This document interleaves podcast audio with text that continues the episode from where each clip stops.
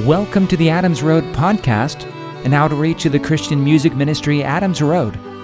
Every week we examine a chapter from the Bible and share music filled with God's Word. You can find our weekly content by searching Adams Road Podcast on your podcast app. Let's start today by listening through Acts chapter 8, verses 5 through 12. Therefore, those who were scattered abroad went around preaching the word. Philip went down to the city of Samaria and proclaimed to them the Christ. The multitudes listened with one accord to the things that were spoken by Philip when they heard and saw the signs which he did. For unclean spirits came out of many of those who had them. They came out, crying with a loud voice. Many who had been paralyzed and lame were healed there was great joy in that city. But there was a certain man, Simon by name, who used to practice sorcery in the city, and amazed the people of Samaria, making himself out to be some great one, to whom they all listened, from the least to the greatest, saying, This man is that great power of God. They listened to him, because for a long time he had amazed them with his sorceries. But when they believed Philip preaching the good news concerning God's kingdom in the name of Jesus Christ, they were baptized, both men and women. All right, today we're continuing on here in Acts chapter 8, starting in verse 5. Philip went down to the city of Samaria and proclaimed to them the Christ. Philip was one of the seven table servants chosen in Acts 6, full of the Spirit and of wisdom once again, like Stephen, we discover Philip's role in the church not just limited to serving tables, but to the ministry of the word. Both Philip and Stephen humbly served tables and were later also given platforms to boldly preach the word. They seemed to have as much zeal to minister the word as any of the apostles, and God had certainly equipped and gifted them both to do so. So when Philip was chased out of Jerusalem, I think he was prudent in deciding to go to Samaria with the gospel. Maybe he had recalled that Jesus had already sown some seeds in Samaria. Remember from John 4 that many Samaritans came to believe that Jesus is the Savior of the world when he visited them during his earthly ministry. Jesus spoke with the Samaritan woman at Jacob's well, who then witnessed about him throughout the town. John recounts in John chapter 4 verses 39 through 42. Many Samaritans from that town believed in him because of the woman's testimony. He told me all that I ever did. So when the Samaritans came to him, they asked him to stay with him, and he stayed there two days. And many more believed because of his word. They said to the woman, It is no longer because of what you said that we believe, for we have heard for ourselves, and we know that this is indeed the Savior of the world. Now Philip could go back there and follow up, so to speak, on what had taken place there with Jesus. He could give them updates. We can only imagine what he could have said to them. Who knows, maybe something like, Remember this Jesus who came to you? He is indeed the Savior of the world, as many of you had professed. But he saved us in an amazing and unexpected way. You see, he was innocent and blameless, but he died on a cross for our sins. He was dead and in the grave for three days and nights, but on the third day he rose from the dead. And then he visited many of us believers during a period of about 40 days before finally ascending to heaven. Anyone who believes in him receives forgiveness of sins through his name and has eternal life. That's the good news, and maybe those are the type of things Philip expounded upon as he maybe ran into many of those Samaritans who had already believed that Jesus was the Messiah. Moving on. The multitudes listened with one accord to the things that were spoken by Philip when they heard and saw the signs which he did. For unclean spirits came out of many of those who had them. They came out, crying with a loud voice. Many who had been paralyzed and lame were healed. There was great joy in that city. So it sounds like Philip was having some success in Samaria. He was telling them all about Christ and doing signs and miracles among them. And there was great joy in that city. Maybe the great joy for some was in coming to faith in Jesus for the first time, or maybe for others who already believed in Jesus, Their joy stemmed from the new things they were learning about him, like how he had died for their sins and was raised from the dead. And maybe some also found joy in the physical and spiritual blessings that came from the signs and wonders Philip did in the power of the Holy Spirit. Moving on, starting in verse 9. But there was a certain man, Simon by name, who used to practice sorcery in the city and amazed the people of Samaria, making himself out to be some great one, to whom they all listened from the least to the greatest, saying, This man is that great power of God. They listened to him because for a long time he had amazed them with his sorceries. Do we know people like this today? The first thing that comes to mind for me are modern day mediums. There are some famous mediums who have made quite a name for themselves, considered to be great in the sight of their fans. They've exercised their abilities and gained fame by it. There are even TV shows about some of these guys. Celebrities flock to them for insight and to experience the miraculous. While some so called mediums are probably just con men and frauds, I believe some of them may actually possess supernatural abilities. Scripture indicates that Satan can perform false signs and wonders through people. Scripture also strictly forbids consulting with spirits. But this is what mediums do they consult spirits, which are just demons, and acquire information and abilities that make them seem pretty special.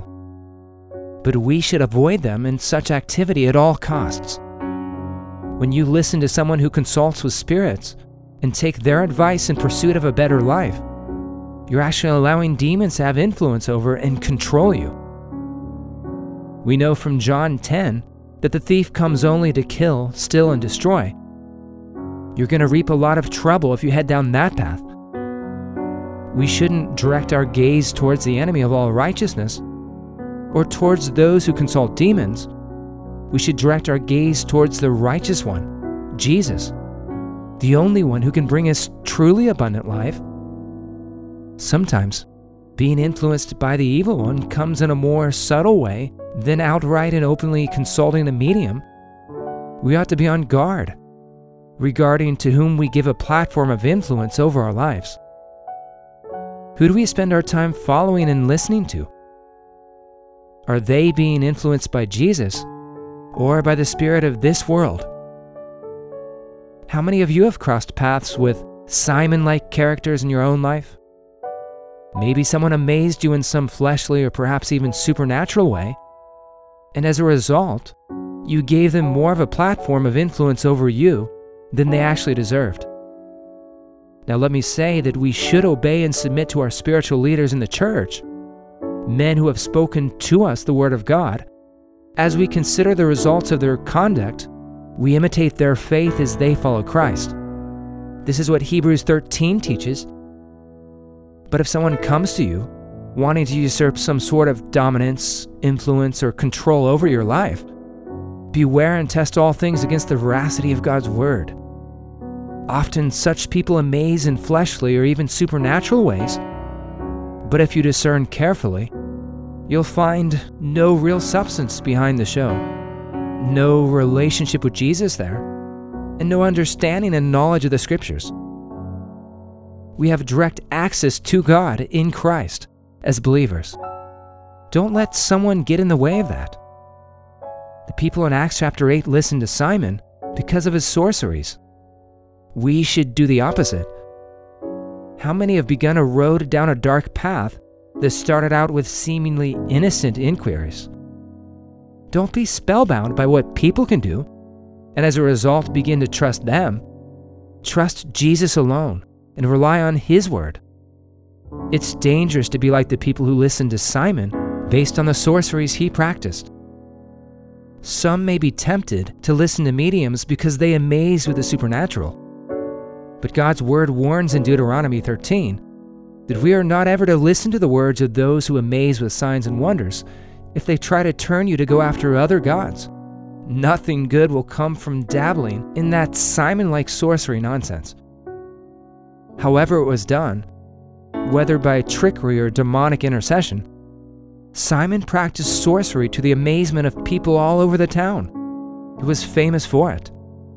He likely loved the fame and attention this brought him, seeking glory that comes from men. Notice how far his admirers take it in describing him.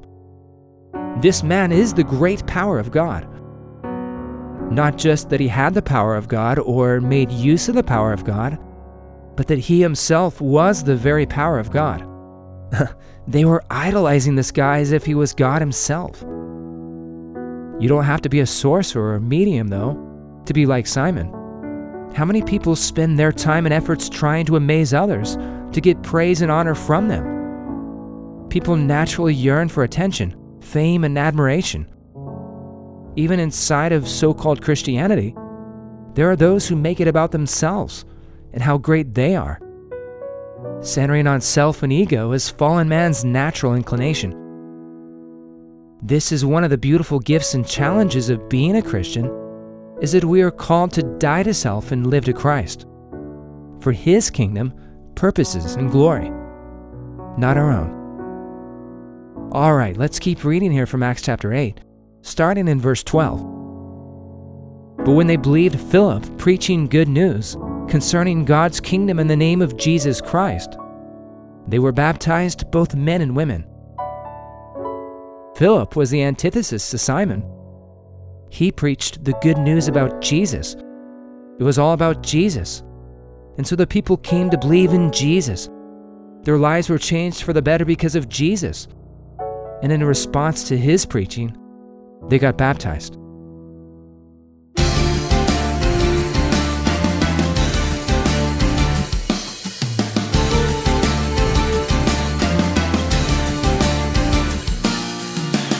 My distress, I cry out.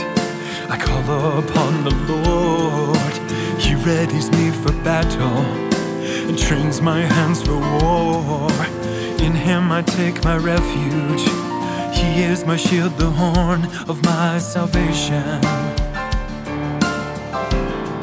The cords of death encompass me. Snares of sin confront me, but I draw near to my God.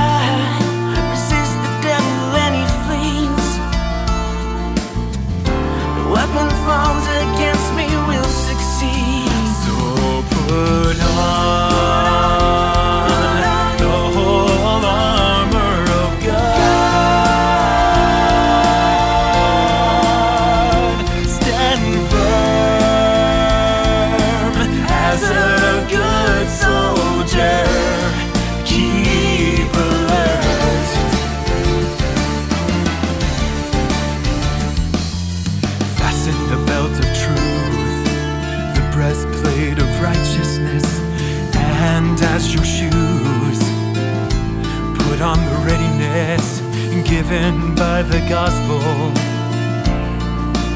of peace. Take up the shield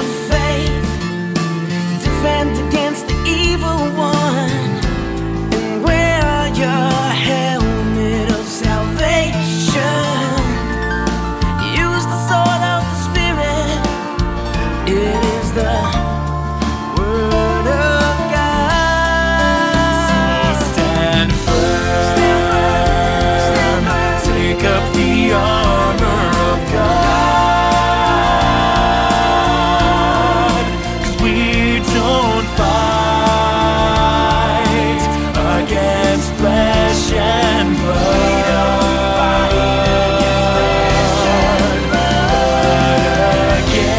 Against the forces of the evil one as a good soldier. Wage a good warfare with the armor of God. We wrestle against cosmic powers over this. Present darkness, but Jesus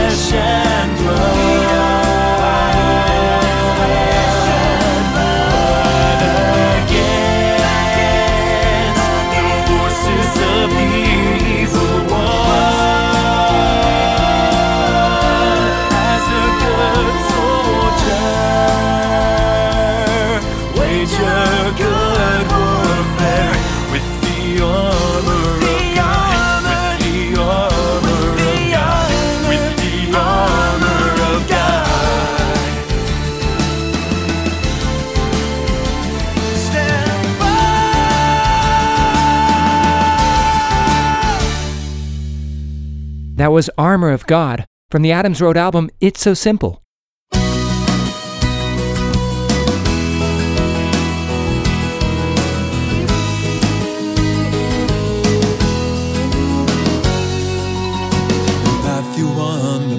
Of God's Son, a virgin shall conceive.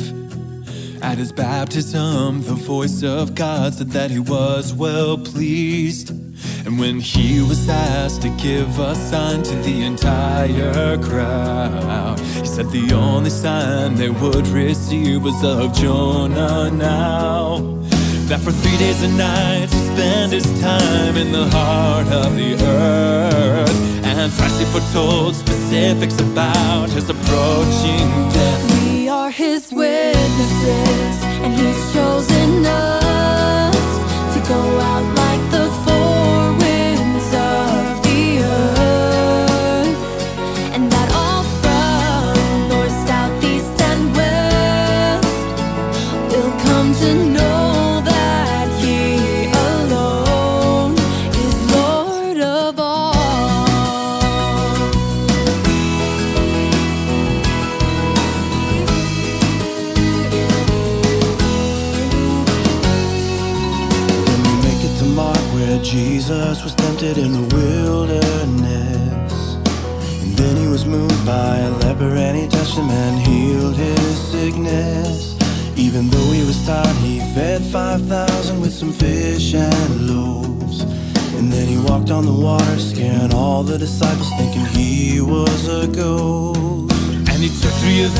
a high mountain, his clothes turned intensely white. And he told them again that the Son of Man would suffer much and then die. We are his witnesses, and he's chosen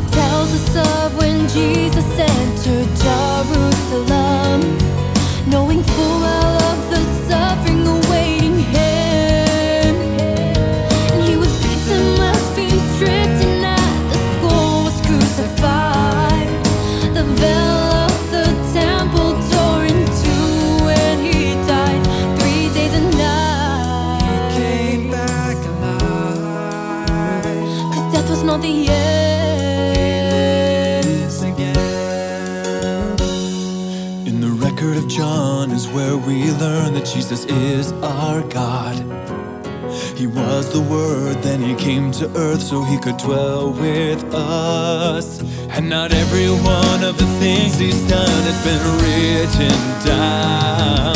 But these are written so you may believe in Jesus now.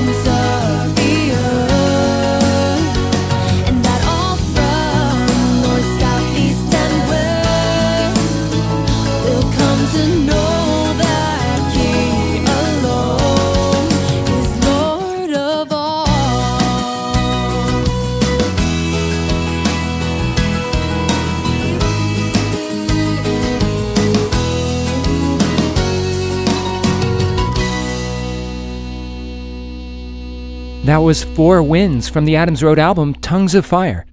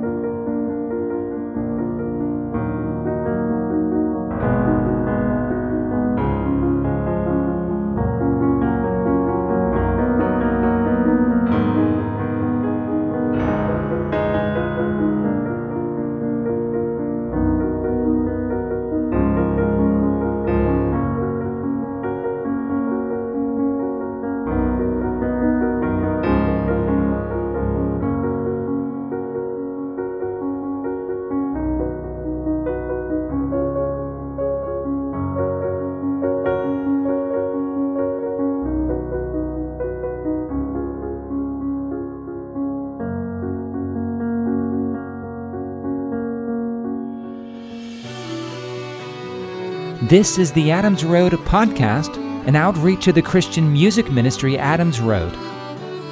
You can learn more about us at adamsroadministry.com. Again, that's adamsroadministry.com. We release a new podcast episode every Saturday. Feel free to join us next week as we examine Acts chapter 8, verses 13 through 26. Grace and peace be with you all.